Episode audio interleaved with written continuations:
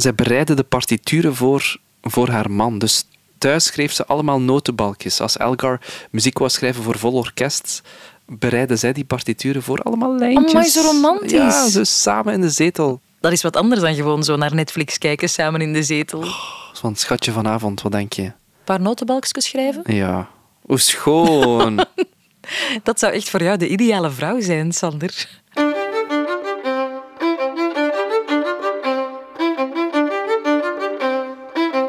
Zeg Sander, zeg Clara. we weten ondertussen dat jij ook componeert. Je bent daarvoor zelfs al eens naar Nederland geweest, naar het huis van Simeon ten Holt. Dat Ja. hebben we ontdekt in onze aflevering over de Canto Canto Ostinato. Ostinato. Ja, maar heb jij soms last van een writersblok? Ik eh, blokkeer wel soms tijdens het schrijven. Ja, ja het gebeurt wel. En wat doe je dan? Ehm, ofwel proberen, proberen, proberen, ofwel wachten en hopen dat de tijd mij iets terugbrengt. En lukt dat? Ja, ja. Als het een troost kan zijn, je bent zeker niet de enige, want de muziekgeschiedenis zit vol componisten die op een bepaald moment in een writersblok sukkelen. De een raakt er al wat gemakkelijker uit dan de ander. En de componist waarover we het vandaag gaan hebben, die weet er ook alles over, want dat is de Britse componist Edward Elgar. Gelukkig heeft hij na een paar jaar eh, zijn writersblok overwonnen, net op tijd om dit meesterwerk te schrijven.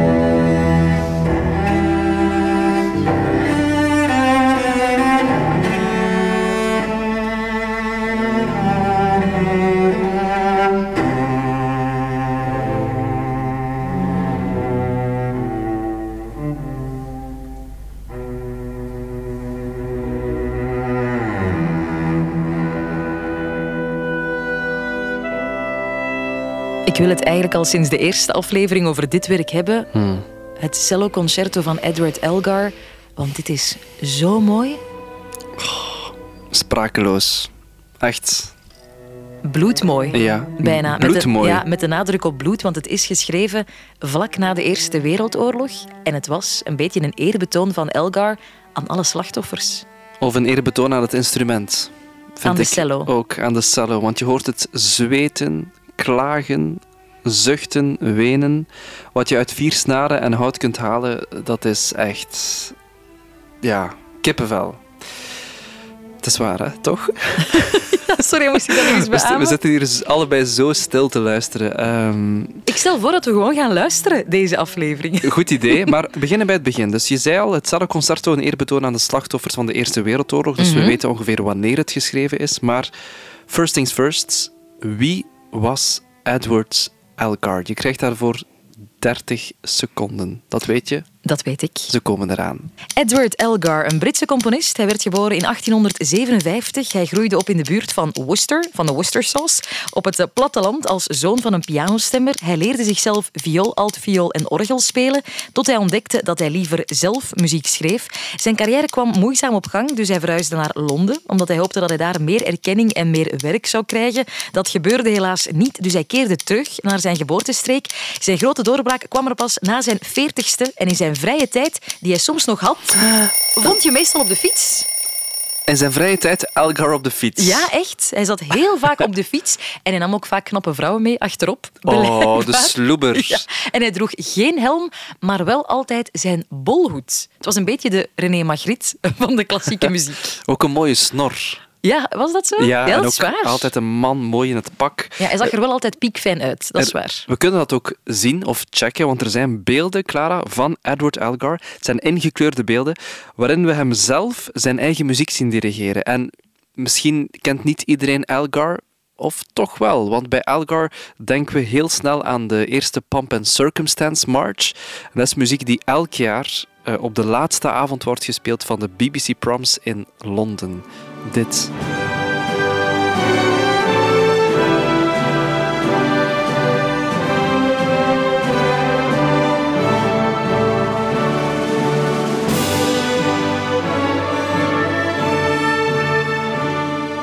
Dit is echt een grote Elgar-hit, maar zijn carrière is niet altijd een hit geweest. Het is te zeggen, hij moest toch wel lang wachten op erkenning. Ja, het was een laadbloeier. Hè. Pas Mhm. na zijn veertigste is zijn doorbraker gekomen. Maar toen is het ook wel snel gegaan. Hij heeft heel veel muziek geschreven Ja. toen. Hij vertrok op tournee naar Amerika. Hij mocht heel veel lezingen geven. Maar toen brak de Eerste Wereldoorlog uit en dat zorgde bij Elgar dus echt voor die writersblok. Hè. Hij schreef het ooit in een brief naar een vriend. Ik kan geen echt werk doen, ik kan geen muziek schrijven met deze afschuwelijke schaduw over ons. Dus alles wat er aan het gebeuren was, dat had zo'n impact op Elgar dat hij gewoon geen noot op papier kreeg. Maar dan na de Eerste Wereldoorlog, 1919, kwam dus Elgar terug uit die writersblok met een fantastisch werk, dit celloconcerto. En dan begrijpen we denk ik wel waarom dit werk klinkt zoals het klinkt. Ja, zwaarmoedig. Hè? De Ja. wereld was veranderd na zoveel slachtoffers die waren gevallen. Elgar was moe van de wereld en hij zocht gewoon schoonheid in de muziek. En zijn muziek die klonk ook plots heel anders, zeker in vergelijking met de mars die we daarnet hebben gehoord. Nu was zijn muziek zoveel introverter en melancholischer. En dat hoor je vanaf de eerste noot.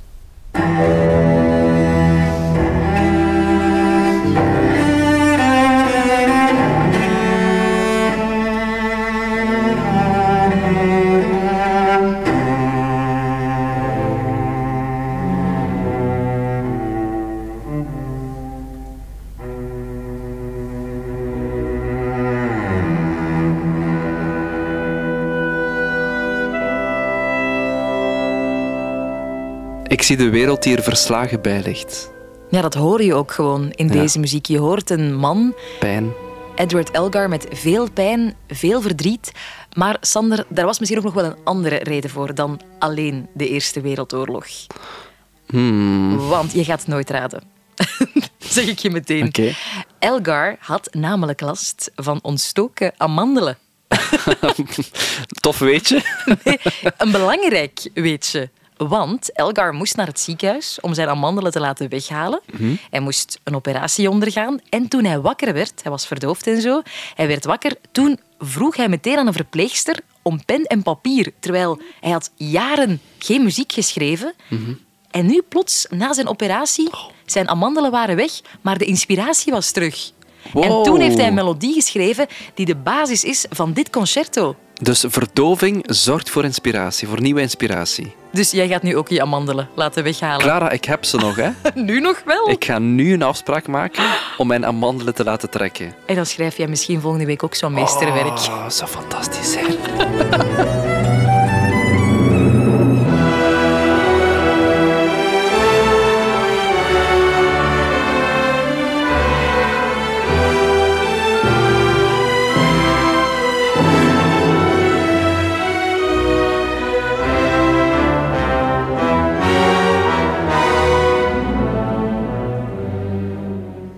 Ook opvallend, dit concerto begint meteen met de cello. Die zet echt de toon. Dus andere concerto's zoals Dvorak, over wie we ook al een aflevering hebben gemaakt, die schreef ook een celloconcerto eerder in de geschiedenis. Maar daar moet je minuten wachten vooraleer jij als cellist kunt spelen. Je zou eigenlijk nog even naar het toilet kunnen gaan. Maar bij Elgar is het meteen, meteen die cello. Ja, het is wel inderdaad vaak zo dat een, dat een orkest een soort van tapijt uitrolt of een rode loper en dat dan de solist komt. Maar hier niet. Hè. Hier moet de cellist gewoon meteen beginnen en ook nog eens helemaal alleen, zo naakt. Ik voel toch vooral kwaadheid Ja. op de wereld. Maar nu, En dat slaat dan over in een soort van heimwee. ja, maar grommen ook, want hij gaat naar de laagste noten glijden. Nu. Nu.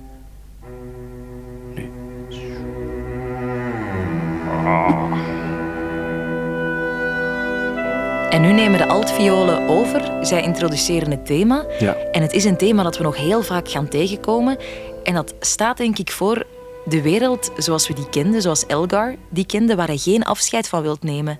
En daarom dat dit thema zo vaak terugkeert, omdat hij probeert vast te houden aan iets wat hij kende. En zo naakt ook. Om een werk zo te beginnen.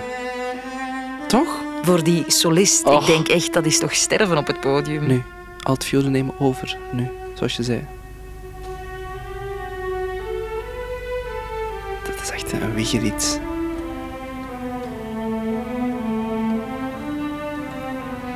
Nu. Nu nemen we de cellos over. En we krijgen een antwoord. Dit is de kapstok, hè? Een thema dat dus heel vaak nog terug zal komen. Ja, Ook een leegte. Ehm, misschien ook sowieso na de Eerste Wereldoorlog een, een leegte in, in de wereld, Mhm. Eh, maar ook in de orchestratie.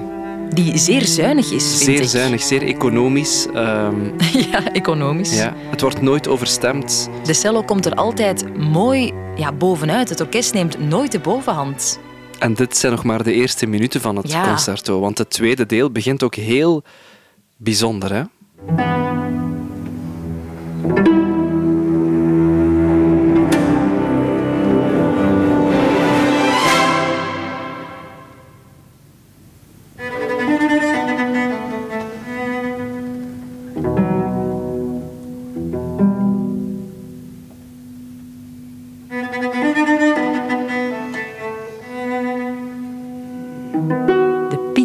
Oeh, ik zat erop te wachten.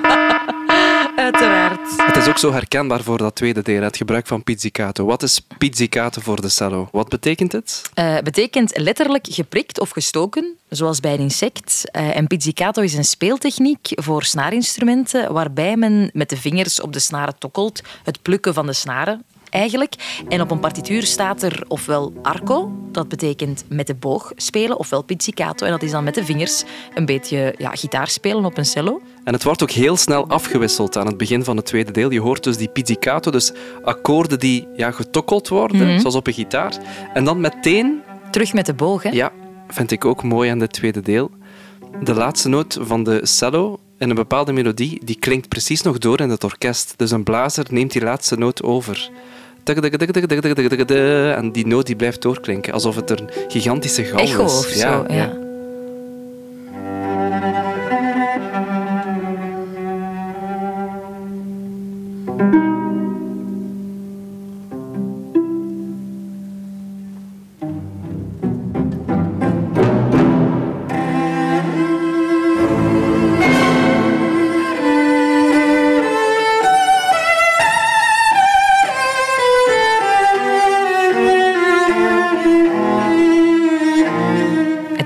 Blijkbaar ook een heel gevaarlijk deel, heb ik al gehoord voor cellisten. Dat komt denk ik door die snelle zestiende nootjes. Die, eh, wat? Als ik pizzicato moet uitleggen, dan mag jij zestiende nootjes doen. Dat is heel gemakkelijk. Dit celloconcerto, dit tweede deel, staat in 4-4. Dat betekent, een maat bestaat uit vier noten van vier van een kwart noot als waarde. Dus 1, 2, 3, 4. Maar in een kwartnoot passen twee achtste noten. En dan zou je doen ta ta ta ta ta ta ta ta. Dus je kan een kwartnoot steeds blijven onderverdelen. En dan worden de nootjes steeds korter. Ja, en dus een zestiende noot. Vier zestiende noten kunnen dus in één kwartnoot. Eh, pa, pa, pa, achtste, pam, pam, pam, pam, pam, pam, pam, pam. Zestiende, takke, takke, takke, takke, takke, takke, takke, takke. Maar dus bij Elgar in dit tweede deel hoor je veel takke, takke, takke, takke, takke, takke, takke, takke, takke, takke, takke, takke, takke, takke, takke, takke, de. Veel zestiende nootjes. Veel zestiende nootjes.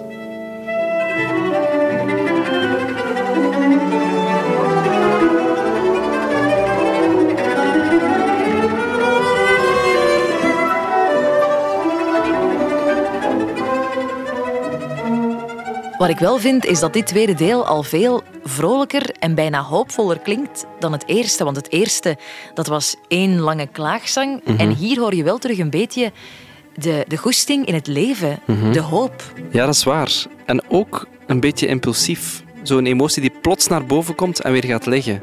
Want het zijn zo kleine uitbarstingen in het tweede deel. Alsof je toch nog niet helemaal alles onder controle hebt. Maar ik voel wel hoop. Maar het draait dan weer helemaal, Clara, in het derde deel. Ja, de hoop is niet van lange duur, want het derde deel is, is dan weer zo melancholisch. Dat is een adagio, dus het tempo ligt zeer laag. En hier nemen de emoties alles over. Hè?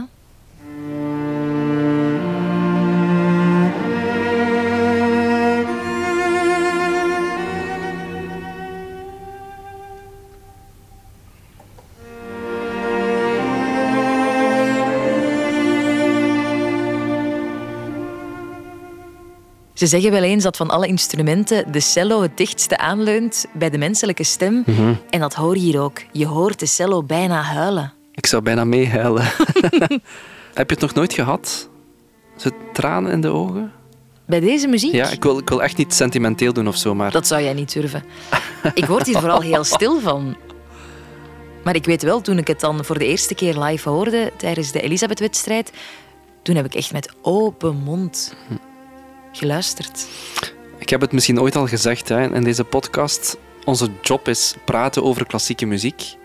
Maar soms is dat heel moeilijk, omdat je er echt geen woorden voor vindt. En dit is toch wel een van. Mocht er zo'n lijstje zijn van klassieke muziekstukken waarover Waar je. Sander de Keren niet over kan praten. Omdat het gewoon te veel met mij doet. Ja, mensen denken van, amai. Daar is hij weer. Daar is hij weer. Maar ik meen het dus echt, hè. Ja, maar je bent er nu toch al mooi tien minuten over aan het praten. Het is ook een heel menselijke boodschap, denk ik, dit derde deel. Sowieso het hele Cello-concerto over de Eerste Wereldoorlog en alles wat niet meer hetzelfde was. Maar ik voel heel veel dankbaarheid in dit adagio, want Edward Elgar had een heel goede relatie met zijn vrouw, Caroline Alice Elgar.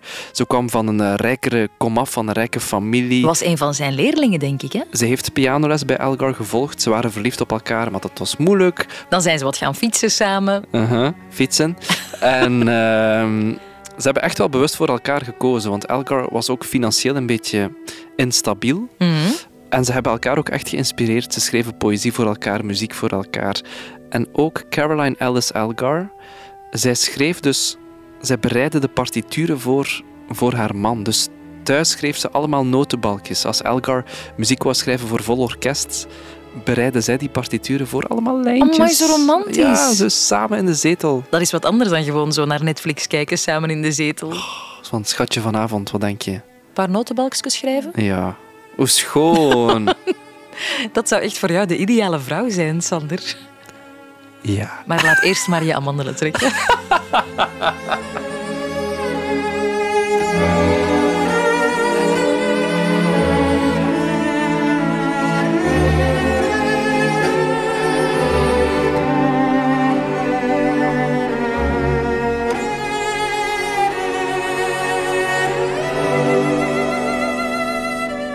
Dit is dus een heel lieflijk deel. Het derde deel, misschien is het wel een ode aan zijn vrouw, zou kunnen.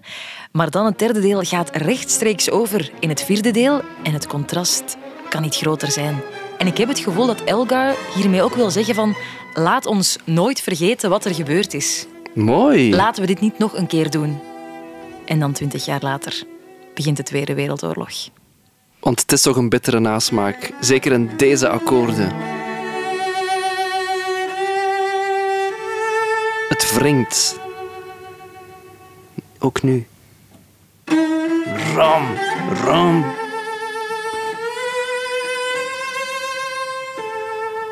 Stilte voor de storm. Nee. Ah. Ah. Ik denk echt dat de cellist hierna toch echt volledig kapot Ja. is. Ook van de intensiteit Ja. van... Maar hierna kan je niet toch nog iets anders spelen. Nee, hierna... Wat kan je überhaupt nog doen na het spelen van het En je van loge Elgar? even gaan bekomen. Ja. Ja, fantastisch. Alleen zo jammer dat de première zo'n ramp was. Echt? Ja, maar dat lag niet aan Elgar, want hij dirigeerde de première. Die vond plaats in 1919, dus echt vlak na de Eerste Wereldoorlog in Londen. Maar Elgar had veel te weinig tijd gekregen om het orkest te dirigeren. Dat was het London Symphony Orchestra. En dus het orkest was totaal niet klaar om dit werk te spelen. De solist trouwens ook niet. Dus het klonk allesbehalve hoe het moest klinken. En daardoor is het nooit zo'n succes geworden. Op, eh, op dat moment, pas in de jaren 60, Ja. dankzij de Britse celliste Jacqueline Dupre, is het een, is het een succes geworden. Het heeft dus heel lang blijven liggen, hè? bijna, bijna 50 jaar. Mhm. Tot, Onvoorstelbaar. ja, tot 1962. Jacqueline Dupre maakte haar debuut met het Cello-concerto van Elgar. Ze was 17. Piepjong, hè? Drie jaar later heeft ze deze opname gemaakt. En Jacqueline Dupre heeft al zoveel gevoel voor spanningsbogen, voor de maturiteit die zij in dit werk kan leggen. Dat is- Ze weet wat ze aan het vertellen is, hè? Ja, want je moet het werk kunnen spelen technisch, maar je moet het ook kunnen vertellen. En dat doet ze zelfs, al is ze nog maar 17, Ja. Dus als er één opname is die we toch zeker Ja, moeten beluisteren. die van Jacqueline Dupre. 1965. Dat is al zo lang geleden. Ja. Ondertussen zijn er al zoveel nieuwe opnames geweest, waar er ook heel mooie tussen zitten. Zeker. Maar dat is echt een legendarische opname. Vooral omdat ze zo jong was en dat die opname echt het succes van dit concerto heeft betekend. Alles in gang heeft gezet. Het is een beetje de standaard opname geworden, hè? toch? Ja, ik denk niet gemakkelijk voor nu cellisten Nee. die hier naar moeten luisteren. Die moeten toch zoiets hebben van, ja, hoe kan ik dit ooit overtreffen? Het klinkt alles behalve oud. Het klinkt zo fris. Jacqueline Dupre in datzelfde concerto met het London Symphony Orchestra is dat en dirigent Sir John Barbarelli. Als we het hebben over de uitvoering, betekent het ook dat we aan het einde van de podcast zitten? Ja, en Dus- je weet wat dat betekent, Sander. Ah, het is aan mij. Ik moet samenvatten. dat was je vergeten. Ach, ja, oké. Maar kijk, Sander, je weet Ja. Mm. nu al wat je moet doen als je de volgende keer een writersblok hebt. Je amandelen laten trekken, mij bellen wanneer ik pen en papier moet komen brengen. Of sms als ik niet kan praten. Kan ook. Ik hoop dat je geen samenvattersblok hebt, want het is aan jou. Inderdaad. 30 seconden vanaf nu. Het cello concerto van Edward Elgar. Het is een grote zucht na de ravage van de Eerste Wereldoorlog, waarin je de cello voelt klagen en zuchten. En Elgar zuchtte zelf ook, want hij schreef de muziek toen hij wakker werd uit verdoving na een operatie aan zijn amandelen. Zijn writersblok was voorbij. Het is een fantastisch voorbeeld van een mooie balans tussen cello en orkest. Nooit te veel, nooit te weinig. Perfecte balans. Let ook op de grote entree van het instrument in het eerste deel, pizzicato in het tweede deel, het ontroerende derde deel, adagio, en het In wat? in iets hoopvols in de finale. Het is kippenvel, hey, hey, erop. zeker door celliste Jacqueline Dupre. Mm, toch weer een paar seconden erbij Ja. gekregen. hè. Oké, maar voor dit werk mocht het wel. Mag het. En trouwens, Clara, als Elgar niet met muziek bezig was, dan zat hij thuis in zijn tuintje, in zijn tuinhuis, eh, Te fietsen. Nee, chemische formules uit te proberen. Want hij had thuis een eigen laboratorium gemaakt. Ook nog. Ja, dus niet alleen muziekstukken staan op zijn naam, maar ook chemische reacties. Hij heeft zelfs een patent op een chemisch apparaat. Stel je voor. Echt waar. Een bijzondere man, die Elgar. Ja, bijzondere muziek. Ah. Ik ben heel blij dat we dit eh, besproken hebben. Heel graag gedaan. Mooie keuze. En die van Clara. jou, Sander, volgende keer, mogen we dat al weten? Het is ook iets met chemie. Ah bon. De chemie tussen jazz en klassiek. Er was één man die daar een formule voor wou maken. En dat was George Gershwin uit Amerika. Alright. Dat is voor volgende keer. Dat is voor de volgende keer. Tot dan. Tot dan.